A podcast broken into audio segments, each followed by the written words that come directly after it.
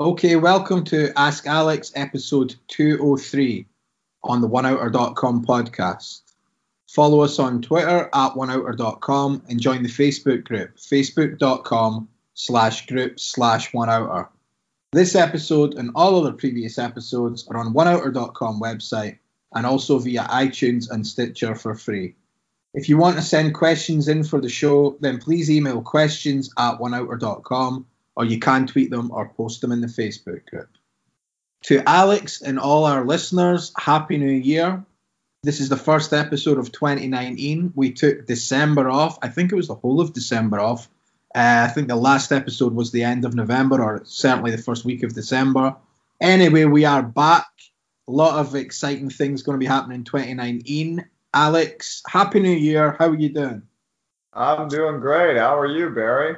Yeah, I'm good. I'm good. I would say I've missed you, but um, I'm that sort of happy with my own work existence in life that even an hour guaranteed every week on a Thursday kind of gives me the sort of like heebie jeebies sometimes, knowing that I have that commitment, you know, to be there. So I've enjoyed the break as well. It's not that I don't enjoy talking to you, it's just been strange that like it's the only thing that's really always scheduled every week for me that that is always at that time. And it's been like oh because it's like you don't differentiate the days as much or something. So i think uh, it feels like i've had i don't know it's it's went a bit slower or something. Like life seemed to have slowed down since i stopped talking with you. Yeah it's boy, you would hate my life if you do not like having a schedule. like when I wake up, like every hour is scheduled. You will be at the gym at this time. You will be on the train at this time. You will be recording this podcast at this time. You will be teaching this Jonathan Little class at this time, and you will be doing this lesson at this time. And after that, there is this lesson. And then after that, you will be working on this YouTube video. So you're telling me you just like wake up, watch some box sets, like eat your Captain Crunch, and just keep going every day and don't know what day it is? Pretty much. Um, nice, nice. I need to get in on your line of work. Sorry, go ahead. Yeah, I, I try and not. I there's no real set schedule. What I'll do is I'll get up and I'll just take what the sort of you know day throws at me. And I know like people would say, oh, that's not a way to be productive and stuff, but it's kind of the way I'm set up. So I, will wake up, what needs done today, right? I'll go and do that.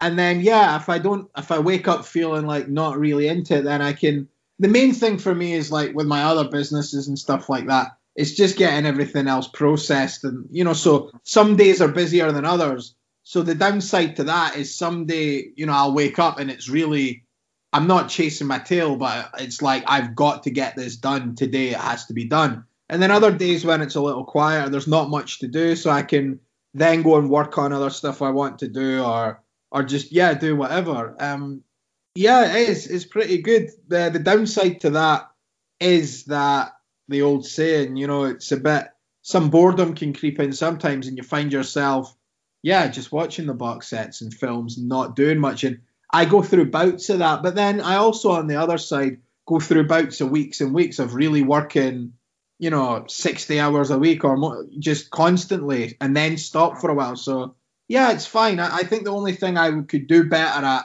is uh, sorting out the sleep schedules a bit. I, I am bad, especially through the winter and after Christmas there, of really late nights and then sleeping most of the day, waking up, not much daylight left because it's winter. And then, you know, the day just becomes the next day, the next day. And it's, you don't get much done during a you know what people would I can still work on the computer and things at night, but in a traditional, you know, sort of work business environment, your nine to five hours or your eight till six hours or whatever, um, you don't have many of them left if you're waking up at two in the afternoon. Mm-hmm. I'm terrible with that too. I I work I also think something that's interesting is probably why you and I are self starters is probably anxiety. Many times people tell me, oh, anxiety is so terrible. And I go, I don't know. I blew up off of anxiety.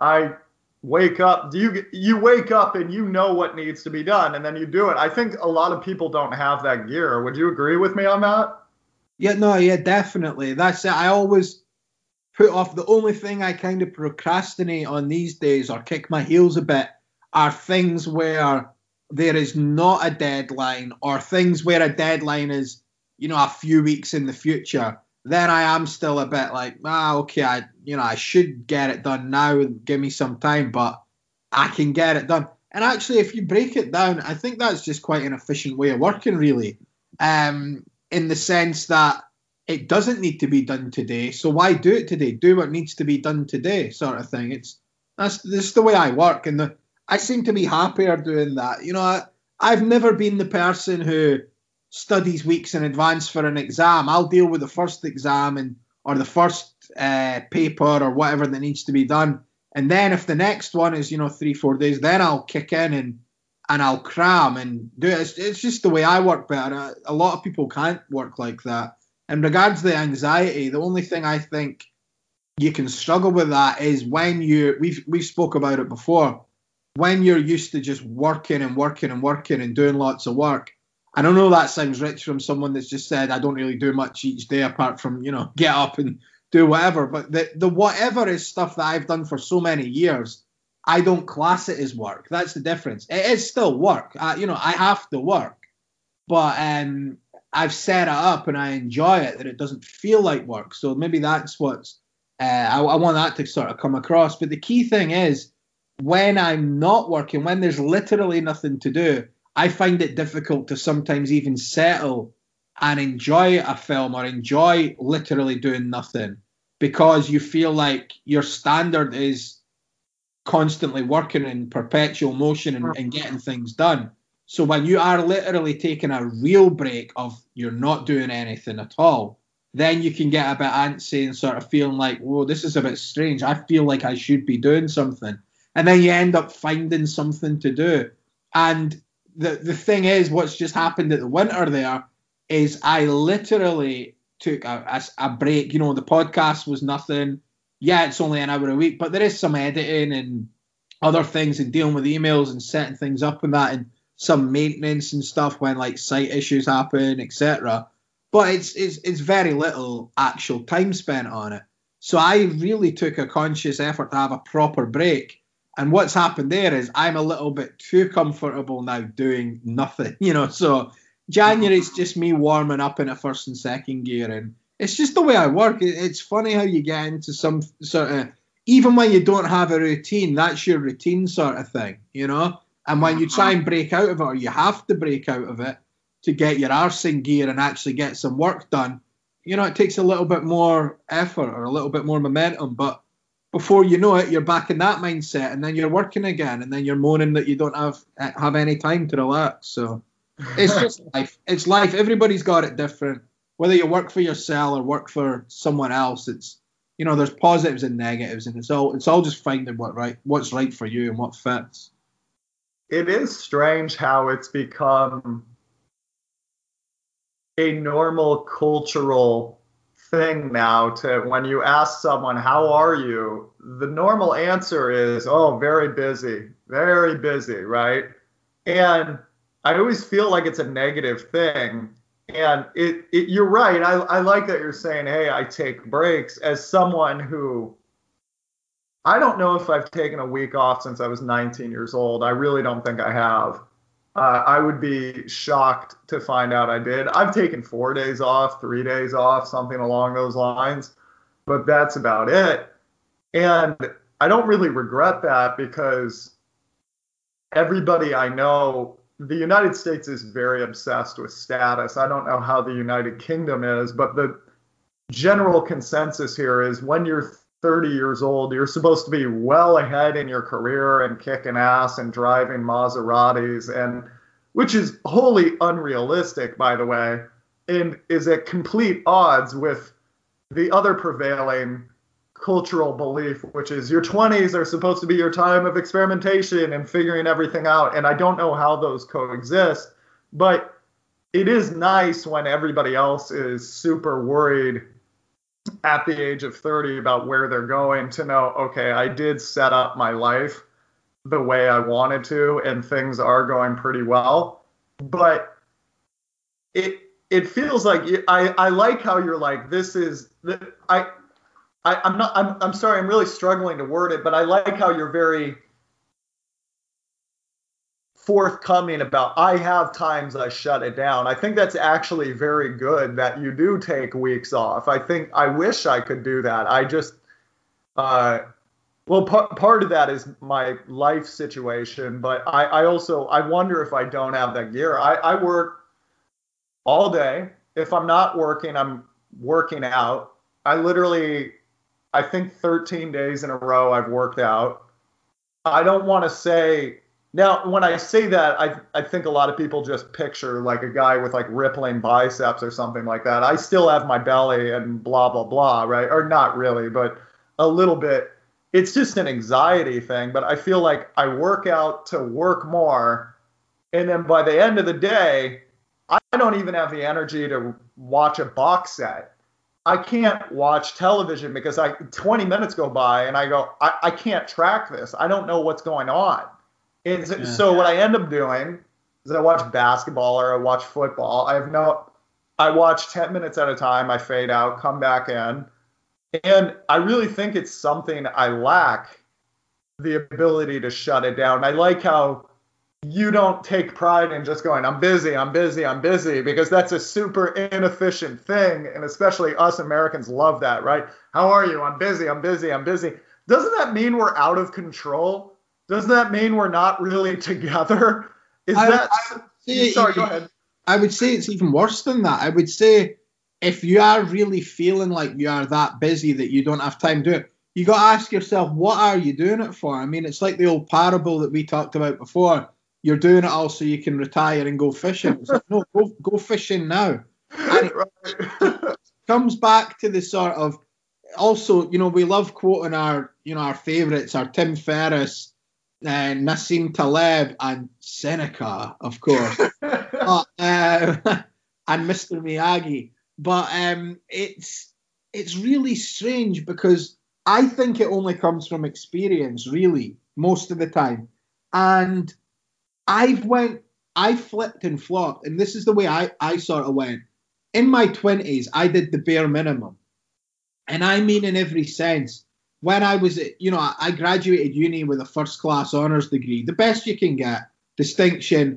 But I don't feel that I really probably got out of third gear the whole way through. You know, like, uh-huh. and I looked at what the grades weighting was, what what demanded the focus. It's like I worked out how to optimally get the degree rather than actually. And then I saw all these people running around like headless chickens, cramming who got worse grades than me. Now, without sort of like blowing my own trumpet and stuff, it's like I felt it was a subject I naturally sort of took to and I was interested in anyway. So maybe I maybe I'm blind to my own. This is going to sound really cocky or confident, but maybe I'm blind to my own academic ability there. You know, like I didn't realize that I was actually putting in the work in that. It didn't feel like work to me. Well, let's put it that way it, what I imagined would be required to get that degree is not what I did. You know, mm-hmm. um, that's the best way I can sort of explain that. So when it comes to like work, I used to literally, this is how I would work. I would go, oh, as we say in Scotland, I'm skin. You know, I have no money. Oh, I'm skin, like broke in America. I'm a way to get creative here. And I would go out and I would use contacts. I would look, spend hours on the computer searching for deals or opportunities, whether it was buying and selling stuff or something else, or uh, doing a little bit of like setting up a, you know, a website for someone or consulting them who've got a, an Amazon business or so. I would do whatever it was to get money, and I'd make like a little pot of money that was enough for my lifestyle to save for, I don't know, five six months and then I'd do nothing like work related. I I would go and play poker, or I would go and you know enjoy myself or do whatever. And then when the money started getting low, and me going, oh shit, I feel a bit skin, broke again. I'm skin like. And then I would go out and work. Right now, that was like my sort of twenties, and then I hit thirty, and that's when I sort of whether it was just a, a stereotypical shit. This is real. Like this is I'm thirty you know, psychological thing or whatever. Like I don't want to go. I think you get tired of living like that and you want a bit more stability, whether it's savings and security, or you want to feel like I'm on a path that, you know, you don't want to be eating cat food when you're 60, sort of thing. Mm-hmm. So I started going, right, I'm a way to do this in work ethic. And I really sort of uh, made sure that I really worked in terms of put the hours in on that, like on an on a project, and really put them in and put them in, and kept doing it. And even when I thought now is the time I'd stop and take a break, I kept pushing and pushing, and it compounded, and the money grew, and the opportunities grew, etc.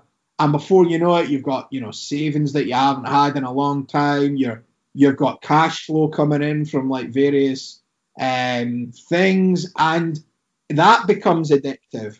And then what happens is, I think you hit a point or like a plateau, like anything, where okay, I've got enough savings to cover me for this amount of time, you know, for my expenses and my lifestyle.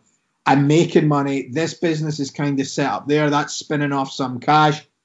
The the thing is, I've sort of reverted back to type again. So I, I'd say from 30 to 34, I really, you know, knocked myself in in terms of like really hard work, hard work. And I mean hard work, you know, physical and mental with a lot of the stuff I was doing, you know, going to China and everything.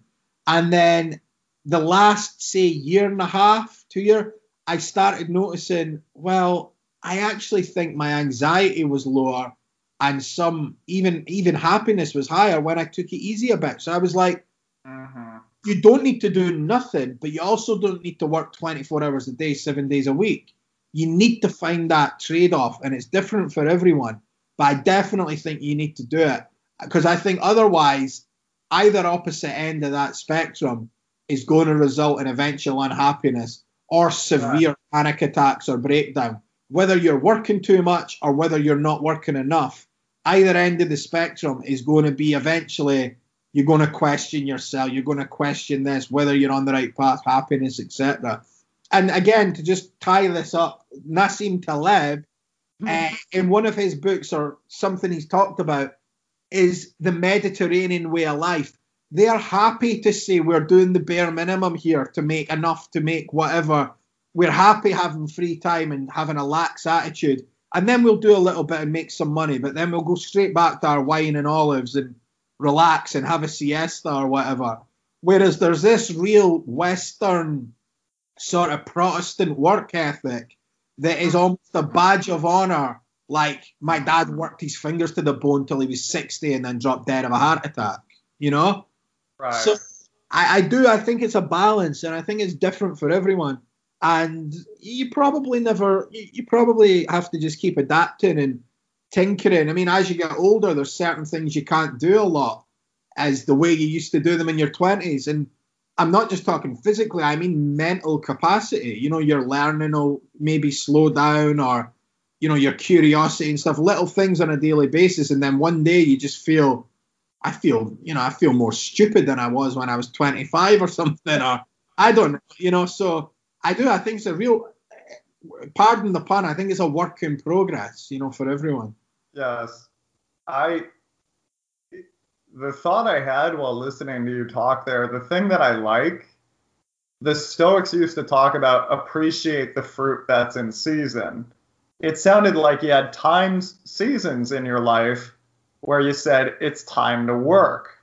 And then you appreciated when the season changed, when, hey, I'm I set myself up and I noticed four years of driving myself this way I need to cool it down a little bit. And I think that's great. It just we'll get into poker in just a second, guys. I just Barry made some really good points there that I really wish someone had gotten through to me when I was younger. So if there's any aspiring entrepreneurs on listening to this, I would really like it if you guys could avoid my mistakes. Barry tried to counsel me when I was younger, by the way. I just didn't listen. Uh, the thing that I really like, yeah, the Protestant work ethic. My stepfather, okay, my father is a fisherman. My stepfather has worked for a steel company his whole life. Uh, my mom was a teacher. I think every single one of them would tell you, like, hey, it's not noble to just work your whole life. it's not to just work yourself to the bone. My stepdad would be the first to tell me that because he he works hard and I I it's just my personal opinion, but I, I feel like he just wasn't compensated what he deserves given his acuity, given how hard he works. And I, I guess that's most businesses. People feel like that. It's no knock on where he works. It's just a lot of times, unless you're doing it for yourself, you're not going to be able to make what you're worth. Uh, working for anyone, that just becomes a problem. And the thing that I liked is you were appreciating the fruit that's in season, and that's something that I've been thinking about a lot lately. A few weeks ago, I told myself, because I was pissing and moaning to myself, I, I'm working so much. I never, and then I told myself, why don't you appreciate the fruit that's in season? You're in New York, you're hustling. You love being on the subway, you love listening to. When I was a kid, I used to listen to this uh, Everlast album. Uh, Whitey Ford sings the blues, and it's a. Uh, the reason I got into it is I didn't even know it was a hip hop album. I was like 10 or something, and that song, it, that album had like really old school beats, and it just made me think of a city and hustling and trying to make it. And it, it kind of brought me back when I was on the subway listening to this album of being 10 years old in my little suburban home, uh, you know, by a quarry and by a missile silo and by a gun range, but still suburban home, right? And uh, it, it, just wanting adventure and just, you know, when your dad works for a steel company and you, I mean, your mom uh, you know, trying to find a job and all that, you, you don't really think you're probably going to go much.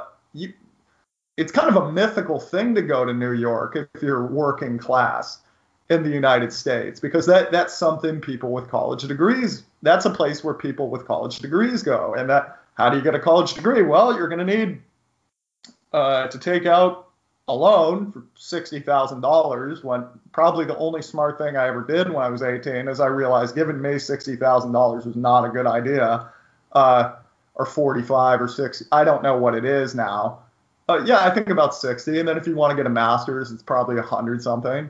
And uh, I just didn't see, you know, I didn't have great grades. I, I, didn't excel in school. Nobody told me you should go to college. Nobody said, did you take your SATs or any of that? And just to be in New York and hustling and everything, I started the last few weeks. I started appreciating the fruit that's in season, and I just I've been enjoying myself much, much more. Just really enjoying working a ton, much more, because there's an appreciation that this season will end at some point. I had the other I had what you had, which is I turned 30 and I looked around and went, what am I doing?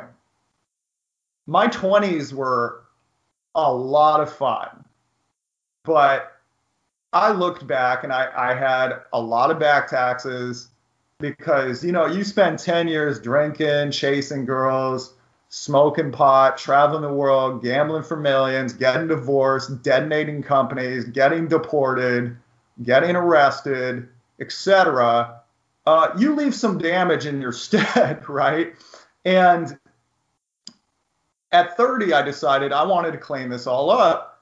And praise be to God, the checks are processing. I just paid off all my back taxes. It took a year of working, I was going to say sweatshop hours, but that's not really fair to people who work in sweatshops, but working quite a bit. And I should have appreciated it because it was the fruit that was in season. It's like how many guys want to hustle and make it in New York and how many of them get to do it? And you're really you're paying what you should have paid. The United States has a fine tax system. I just was not together. I didn't I didn't have my paperwork together. It was all my fault. It was just I was 25 and stupid, etc. There's it's uh like the amount we get charged is just pennies compared to Europe, right? And I just wasn't responsible. And it was completely my fault. And it was time as an adult to take care of it. And I should have appreciated the fruit that was in season because it was actually a lot of fun learning how to run an info product business. It was also terrifying to learn a new business uh, at, at that time, but it was a lot of fun. I didn't spend a lot of time appreciating it because I wasn't appreciating the fruit that was in season. Now, I'm not completely done yet because I just got my bill for 2018 and there woo New York State income tax is something special, right? And I, it, it's worth it though, uh, because in New York you have so many connections and you learn from so many people, and there's there's no other part of the United States you could find someone who has a business like me. And here it's like on every corner someone has advice to give you. Every time I go to my gym, I'm getting advice, and I improved and I tripled my business over a year. But I'm also enjoying this more now because I understand there is going to be a time it comes to an end. There will be a time you get ahead of it, and it looks like I'm going to get ahead of it like pretty soon. Like it is on the doorstep. It's uh, I already did what I should have done, what I should have done years ago. And it feels great because my 20s were really fun and there was a lot of exploring the game, obsessively writing about the game, not really thinking about money, obsessively teaching it, probably not charging what I was worth, probably not doing what I was worth. And learning about running businesses, how to not run business, etc. How how to not have adult relationships and th- learning a lot from my mistakes. And it's fun to just be straight and straightforward and uh, you have your whole life together at this point. Uh, but there is an expectation of which I think you're right, which is there needs to be resting seasons. Biorhythms are a thing. It's okay to push yourself a long time. It's it's okay to push yourself hard when, hey, buddy, get your act together right? This is not something you you don't want to be 36 and realizing you still don't have your act together. And that was a very real possibility with my habits a year ago. Uh, just half-assing everything and not putting my all into anything, not maximizing, feeling like it was somehow unethical to ask money for my services or to ask what I was worth. No, it's nice to have everything together, but there has to be i don't think also as a creator you create your best work if you're just running yourself into the ground every single day.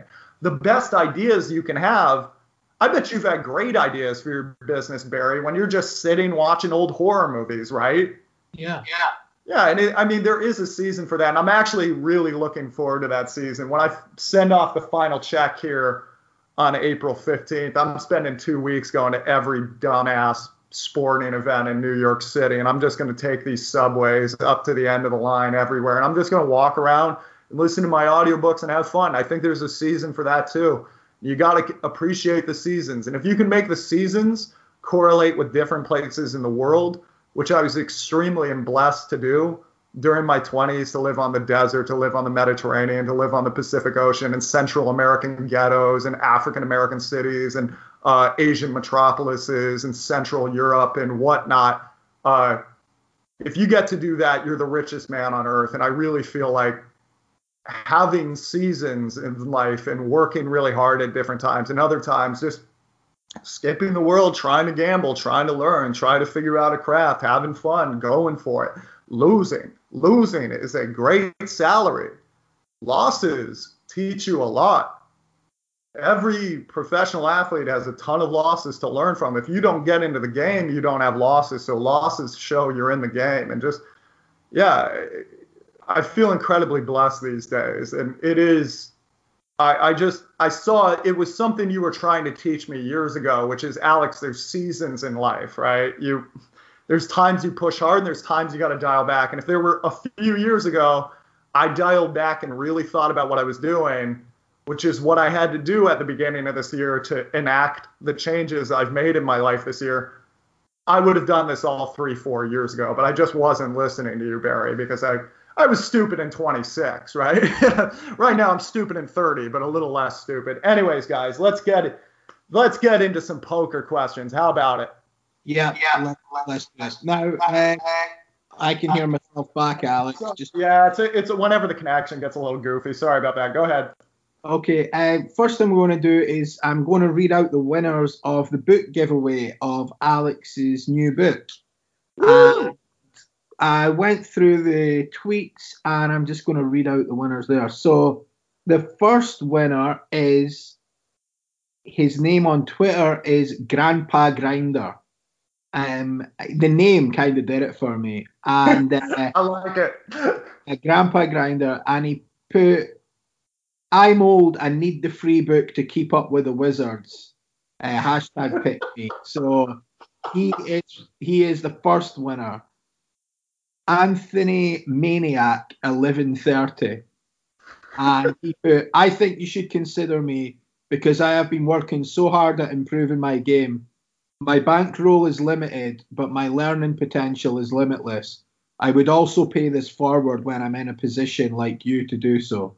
So I kind of like that. And this guy was like, uh, you know, he's trying to build his game and build his bankroll, and someone that's going to pay it forward and stuff as well. I mean, Dennis Pedersen uh, made this. You know, I I said I'll give away a book Dennis then said he would give one away to like pay it forward for like the show and the help he's had from Alex and stuff. So and then Alex has said he's giving it away as well. So I think that was a good thing. If if this guy gets your book and becomes the next big hot shot, I'm sure he'll look after some people that need it.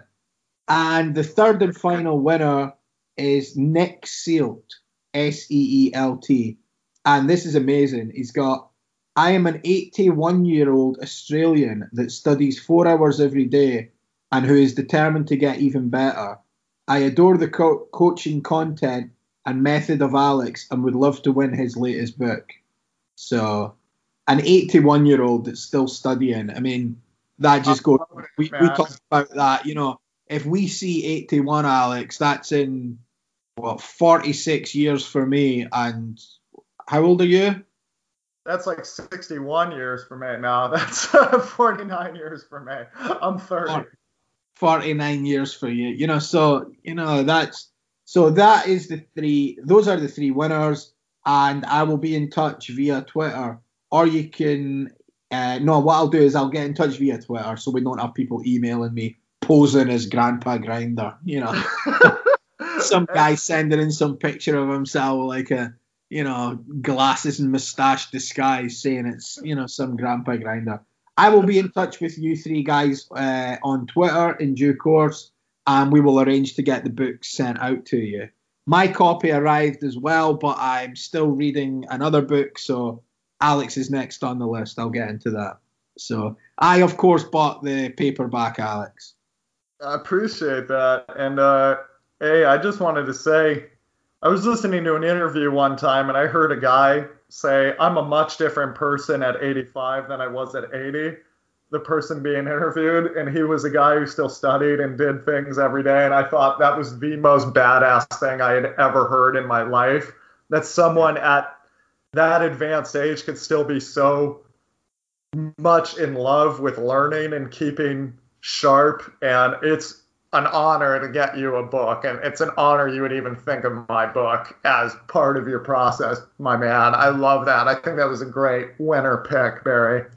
Well, what happens is it's like, you know, we talked about hitting 30 and things like that. And I mean, you know, I'm 35, I'm 36 this year, and it's like, it does mean nothing. There's no part of me that's sweating, going, "Oh, I'm going to be 40." I mean, you can't stop that shit. You know, it's like it's it is what it is. You know, so but it's so strange. What I've got more of an appreciation for now is when I was in my twenties. My mentor was, let me think, when I was, you know, um, 27 years older than me was yeah so you're talking when i was 15 16 he was 43 when i was 20 he was 47 and i was comparing myself to a 47 year old man. You know on like whether i was a success or not or why, why do i not have and you're forgetting well he's had another 27 years on you. He's had more experience more than you than you have been on the planet. You know, it's like it's nearly three times your age. So it's like you got to put things in perspective. And I think what people do is you said it at the start. You know, you they sort of you're 30, you should have a Maserati, and all this should be going and happening. There are 30 year olds. They're there are 22 year old billionaires. You know, there's whatever. Um, but you can't. That's the outliers. That's the survivorship bias. You got to look at your own game and your own life. And like Alex says, I'm telling you, I remember starting again from nothing and liking it and enjoying it. And even more so when I look back on those times, you don't miss them because you're looking at them from a romanticism and now you don't have to do that. Yeah. But you still you still appreciate them. I think the key words appreciate them. So in the moment you should appreciate them because it's true. It's like when adults say to you, these are the best years of your life, and you're like, no way. When you get to 40, 50, trust me, when you're 50, you'll be looking back at your 40s fondly. So just wow, that, that, is that that is a good point. Sorry, go ahead. That was so uh, that's so true because when you're 50, you look back at your 40s, but it's just I think a lot of people get to 40 and they're going, "Oh, that's that," and it's like, no, like there's still there's still 80 year olds that can kick my ass. You can stay spry as long as you're working hard, right? Yeah. I guess I should mention I turn 31 tomorrow. As long as we're talking ages. Oh, all right. Well, happy birthday for. I didn't know that. So happy birthday Thanks, for. For my oh, birthday, we can oh, always hold my rants a little longer. Sorry, go ahead. 31's over. Just forget what I said. Yeah. yeah. No. What, one more thing on that point to all the poker players listening. I remember when I, in case you forgot, this is a poker show. and uh, when I was 22, I used to compare myself to all these poker players who were 35 or 40 uh, when I first got to Vegas, especially because I had a success on the European Poker Tour. Uh, I, I went to Europe when I was 19, 20, around there, and I had success. And I came back to Vegas and just got my ass handed to me. And I was comparing myself to all these Vegas pros that were 35, 40, not realizing they had 15 years on me. And it's really funny being, well, 31 tomorrow. And there's a lot of guys, we'll just be talking offhand at a poker tournament. I'll say something. He goes, You, you just changed the way I think about poker. And you're good at this game. And it's funny because right now I'm a hundred times the poker player I was at 19 or 22, and I think I suck. Right? There's still so many things I'm working to develop. Right? Like my triple barrel bluff has been off for years. My uh, it, it's there's just lots of things I'm still working on, and that's the fun part. Is it's a continuing process, and if you're at the beginning of that process you know, I it, it, sure didn't seem fun at the time being broke in Europe trying to make it on the tour and just just not doing that well, right? But now looking back, obviously it's rose tinted glasses. Being broke, chasing a dream was pretty damn fun, not gonna lie. It was a it was a lot of fun and we had a lot of good times. So yeah, again, appreciate the fruit that is in season as Barry is always trying to teach us. Yeah, okay, as you say, this is supposed to be a poker show, but in fairness, it is our first show back of 2019, and the first time me and Alex have, or second time I think maybe since the last show we've spoke, but first time we spoke on air and sort of got things going. First time we spoke constructively, let's say it that way. Yes, well said. and uh, we will get into some questions. Just on that, the first show, there are going to be some changes this year. We are thinking we're going to be still doing a weekly show, uh, but there's a few exciting things possibly happening. So we will be talking about that in due course um, when things are a bit clearer. Um, but it's good to be back. So on that note, let's see if we can do a question. In fact, I think the first question of the year. Let me just check it. Yeah, it looks like it's two parts. So let's do this one and then wrap it up and go from there. Okay, so, the question is from Anonymous. Um, do, do, do. uh, Why is Alex such a jerk? Anyway, sorry, go ahead. Does Alex know his life's over at 30 years old? He's never he's he's never won a bracelet. He's not going to win one. Give up. okay. No, I'm joking, of course. Okay, so this one is from Anonymous. I wanted to ask something that isn't the typical poker strategy question. Have you ever had any moral slash ethical apprehensions about poker, especially when you played for a living? I have a lot of thoughts, but I'll keep it to two points. We often talk about trying to exploit others, and this just feels like a very negative word. It feels similar to bum hunting, which sometimes feels dirty. Two, I personally don't play cash because the money is too in your face. Tournaments are a different transaction for me. I pay a fee to play a game that I might end up getting rewarded for winning. Thank you, and I look forward to hearing your thoughts. That is an excellent question. By the way, on the note that Barry said, we are trying to make this a weekly podcast again, but we're here out of the kindness of our hearts this week. We'll keep it at that. And uh, yeah, so if we're ranting a little bit more than usual, uh, sorry. But yeah, as far as ethical things, I've actually thought about this a lot, which was I could never, especially if you're raised with the Protestant work ethic there was a lot of times I was on the tour where I would get done playing poker all day and I would bust and I go, there's one day in my life wasted. I just, I, I felt like this is such a worthless. I really struggled with this, the whole like, what am I doing with my life? Because I thought trying to take other people's money was a fairly worthless endeavor. So I actually struggled with this quite a bit but I also think there's now that I'm older, I, I think that there are shades of gray here. One is if my friends and I are betting on the Super Bowl, you know, 50 bucks doesn't really mean much to either of us, but it's really fun to take take it off our friends when we were right, damn it. We knew this team was going to win. And it's uh my girlfriend and I make bets about things, right? And it's just thing it's something consenting adults can do.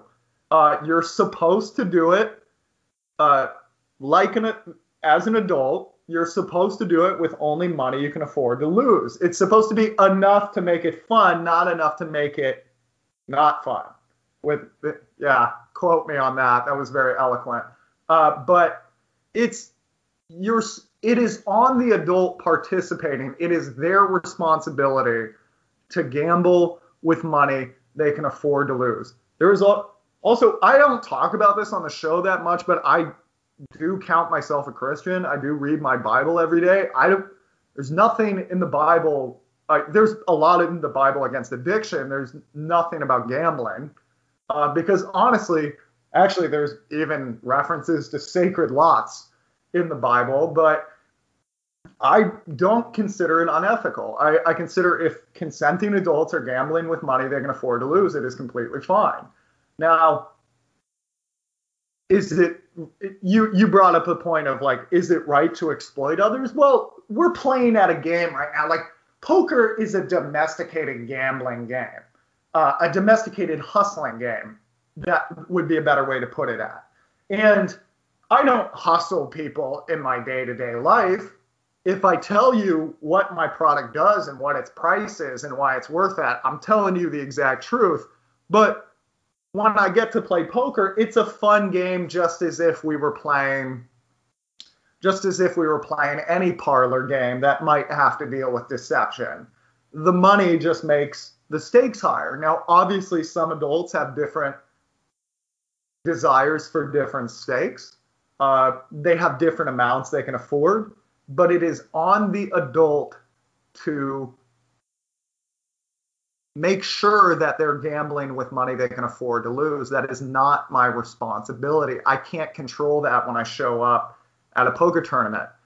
Now, that being said, this all sounds high and mighty and nice, there are there have been times I've been at a cash game where somebody has said something to the effect of that was my rent money or something like that. Did I feel really good about that? No. It's but again, you don't know if that's a gambit to get it back or something like that. And it's to be honest, I didn't get up from the table. There was also times when I was younger where, yeah, I was uh, I was clearly taking advantage of people. We'd uh, I'd play in games where people were clearly intoxicated, and I don't think they knew. Uh, sometimes on drugs that pretty high up the legal scale as far as bad. Uh, and I don't know if they were catching what the rules were in poker at that time. That being said, I should have made a lot more money if that was the case, but they just that always felt weird. And when I was, uh, well, there was an incident where I left the game, uh, and I guess moments later a gun was drawn, so that was pretty easy. You know, thinking about my sister and my mother, who I support, pretty easy decision from then on. But that being said, this is another reason I really love low to mid stakes, right? Most all of my coaching is for low to mid stakes poker, where I made most of my money was low to mid stakes poker because I I don't care who you are, unless you're in a very far flung nation if I'm playing someone from Europe or the United States or even a lot of Latin America, if I take a hundred dollars off them, I, I can be pretty certain they're going to be okay, right? And it is something I have thought of quite a bit, but I don't consider gambling between consenting adults to be should be illegal, should be something to be condemned. I, I think that is fine. I, I think it's a. I, I feel much sharper because I play poker every day. There's many of my friends who have jobs where they kind of just paper push. And I, I feel as if the mind is a muscle and it can atrophy. And it's very strange speaking to them at 31 and feeling as if they're much older than 31. And I, I think poker does have good effects. It is I know many senior citizens who use it as a way to socialize. I I, I, I find it just a amazing challenge of wits that keeps you very sharp, and I think there's something wonderful about that. And if you do think it's unethical, you got to ask how far can you take this, right? Should there be no you have to pay money to enter an amateur volleyball tournament in New York City, should that because they have to pay the officials, they got to pay for the courts, and then there is a small cash prize for the winners. Should that not be allowed now? Should you not? Should the people who know they don't have much of a shot to win but just want to participate in the tournament, should they not be allowed to participate? No, it's on the adult to make those decisions. Uh, that that's my personal opinion. I think it's a strange one because um, Anonymous, uh, the guy who wrote in, he, I just want to, I don't want to misquote him. So let me see the actual thing he said. Um, yeah, he said about the cash games. Uh, he personally doesn't play cash because the money is too in your face. Tournaments are a different transaction. For me, I pay a fee to play a game. Well, it's kind of the same. It's just done in a different way. I mean, a tournament entry is still the money. Those chips have a cash value when they're going in. I know he's saying cash games are maybe too in your face because sometimes there is actual physical cash on the table as well, or or you see the guy reloading out his pocket, you know, and then you felt him again, or or whatever like that. But I, I I'm with I'm with you, Alex. If people are playing a game, you can only assume that they're playing with money that they can afford to lose. If they're not, that's a personal choice and arguably a personal problem. Um, if it's starting to cause major issues in their life, if they're, you know, not paying rent and bills or looking after their family, but they're going to the casino and playing in a, you know, a three hundred dollar tournament when there's no food in the fridge or whatever. I mean, you can't assume that, like you say. and you got to just go in and play. I think if you're entering a tournament or sitting at a cash game, you just have to.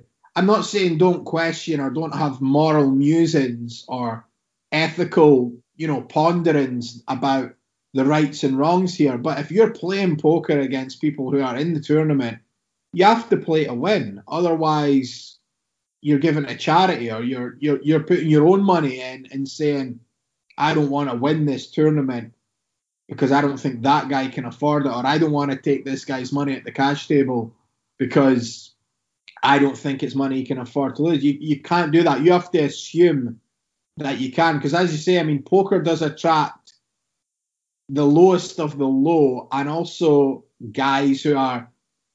I've seen some people like gamblers who people would assume are, you know, dirty rats or whatever. Some of the most honourable people and respectful people I know are gamblers or professional gamblers. So you can't assume anything about anyone. I would say if you're playing these tournaments, try and win them. And you know, you, you can't save everyone, and you can't save people from themselves who are degenerates, for want of a better word, who are going to play or find the money to play no matter what you do.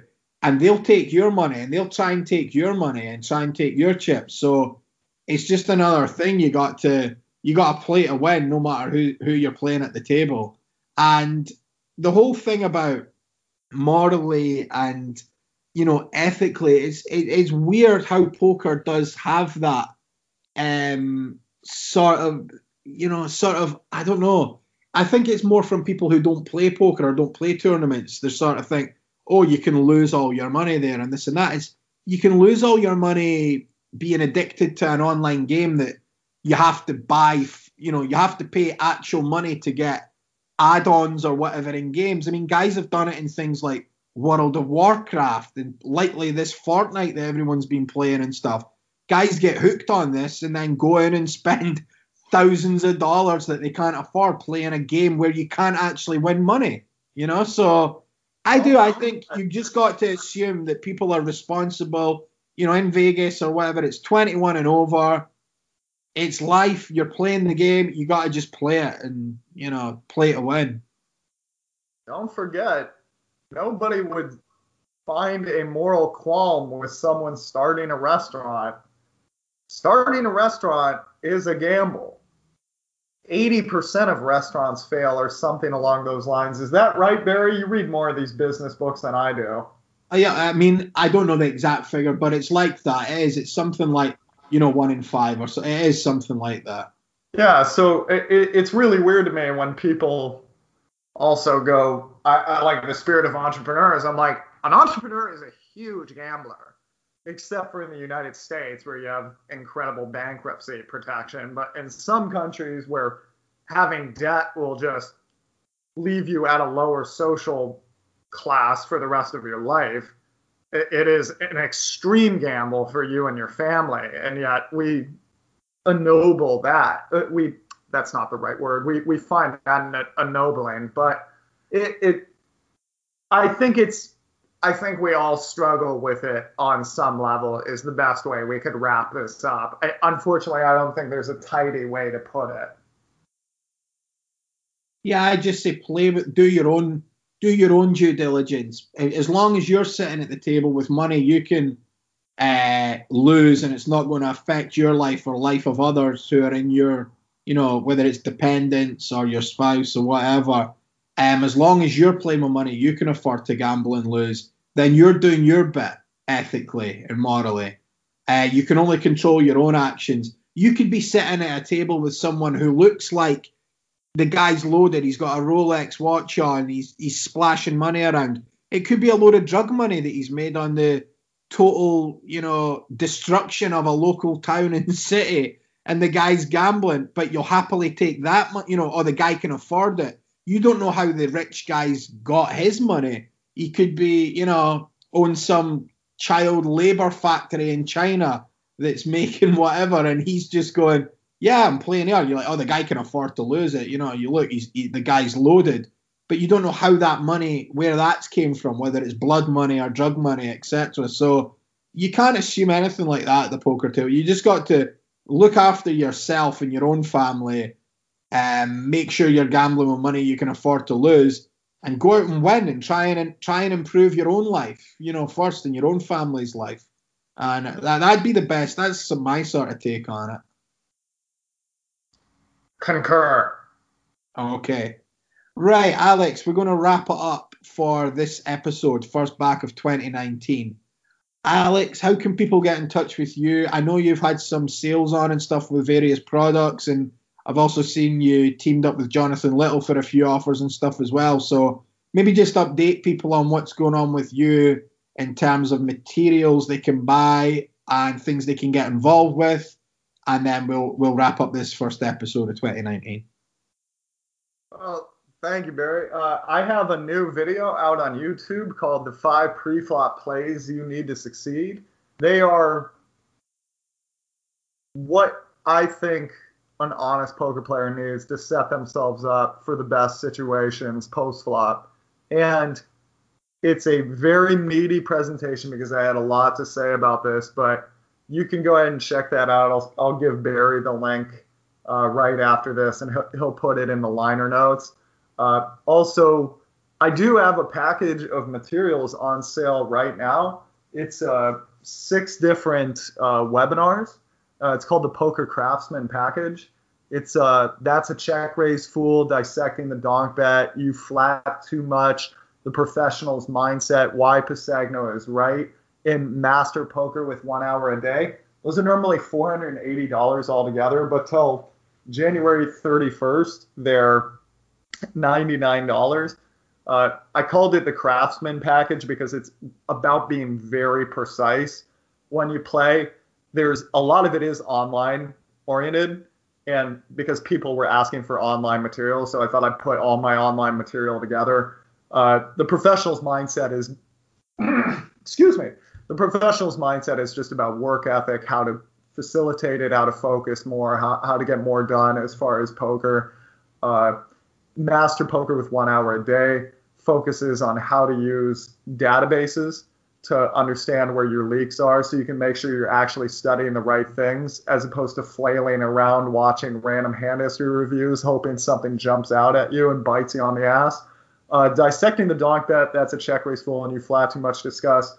Uh, donk betting, check raising, and three betting. These are three specialized plays I use to wrangle bad regs all the time, and they have worked for years and years and years. I show you hundreds of situations you can do it. Uh, I use HUD stats and some others I use combinatorics so you can translate it to live.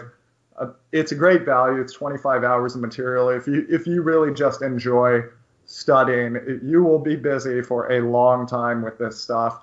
And yeah, you can uh, if you're interested in that, you can write me at alex at pokerheadrush.com. Uh, you can also watch the video that I'm going to give Barry, and in the info section of that video is the Poker Craftsman package. And if you want to get a feel for some of my very intense strategy content, you can just watch that video for free and get a one hour lesson for free. Uh, no questions asked. And if you got anything you want to write me about, my email is alex at pokerheadrush.com. Okay. Alex, thanks for joining us. It's been good to catch up. And yeah, I think we, I don't think we were too bad today. I think it was very constructive and hopefully people can take a lot out of it. And actually, our work ethic and stuff discussion, ladies, gave us a good, we now, this episode is going to be work ethic and poker ethics. There we go. That's, that's nice, nice sort of title we've well got. done. You tied yeah. that together well. yeah, so um, thanks for joining us. If you do want to keep questions coming in for Alex, then please email questions at oneouter.com or tweet them or post them in the Facebook group and we will get them read out on a future show. As Alex said, hopefully we will be back soon on a weekly show for 2019. We're just finalizing a few things that we're working on and um, we will be in touch soon. Uh, keep an eye on Twitter and stuff and everyone that's subscribed, as soon as a new show comes on, it'll go straight into your uh, Stitcher or iTunes anyway. Thanks for joining us. We hope 2019's been a good start for you, and we hope it's going to be a good year for you. And I certainly know Alex is going to provide plenty more content and information for you to improve yourselves as a player and uh, take money off people at the poker table, um, no matter what their financial situation is. Um, so, uh, Alex, thanks again for joining us. Until next time, cheers. I'll be back.